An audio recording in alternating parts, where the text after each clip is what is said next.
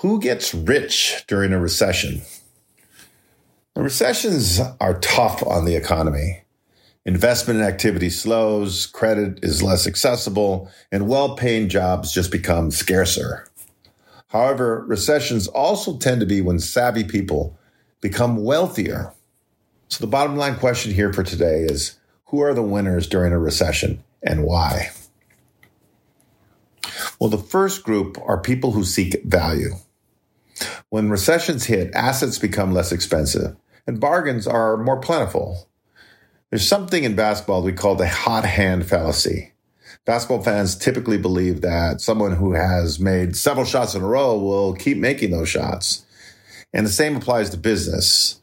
If real estate or stock prices increase for several years in a row, people think that it'll continue indefinitely. However, the past does not guarantee the future, and it isn't always smart to buy assets when the market is hot. Some of the best investments are made when the market is actually down. And the key, though, is to focus on value, not just price. Price, remember, is dynamic, but value is constant. The second group of people who will thrive in a recession are people who offer value. By the same notion, if your business offers value, people will seek you out. I remember reading when Apple launched the iPod in 2002. It was right after 9 11 and the dot com crash. Apple offered a cheaper alternative to buying CDs or even attending a live concert. It helped propel Apple into the behemoth that it is today. Service businesses can do the same. Companies, even small ones that provide great service at a fair price and treat their customers like gold, will thrive in a recession. Third group is people who use data while others are just following the crowd. And most people just don't think for themselves. They do what is popular and what others are doing, which is why I don't like cryptocurrencies. And I don't want to keep beating on this, but they're purely speculative. There's no quantifiable way to determine value, but there's a lot of hype around them. And even smart people get lured in by the hype. See FTX. Value investors find value by understanding and analyzing data. Remember that. Fourth group people who remain calm when others are panicking. Is now, you might be asking yourself, the right time to start a business? Most people just don't have the confidence to follow their instincts when the market is soft. People who thrive during a recession are calm and composed. They follow the data and their instincts, and they're not influenced by hype or panic.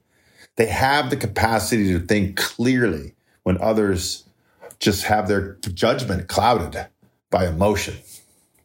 Finally, people who think long term.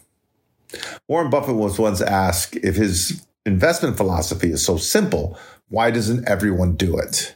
And Buffett responded by saying, because nobody wants to get rich slow. During a recession, asset valuations are usually volatile in the short run. But those that can think long term will see opportunities when others only see risk. I like to say a crisis is a terrible thing to waste. And although I don't think we're in a full crisis right now, we are heading more than likely towards a recession. And I think it's going to take 12 to 18 months for things to settle down. Most people just don't have the stomach to deal with the rocky road ahead. But those that can provide value remain patient, and make decisions based on data and for the long term objectives, they will thrive during the coming recession.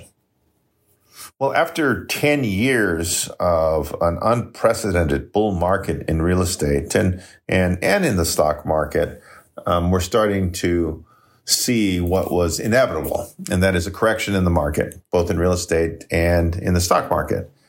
And the fact that we've had such a long run will probably mean that the recession won't be insignificant. Um, it's hard to tell really whether it'll be long or short or deep or shallow, but um, my guess is it's probably going to be a little bit tougher than most people are anticipating right now.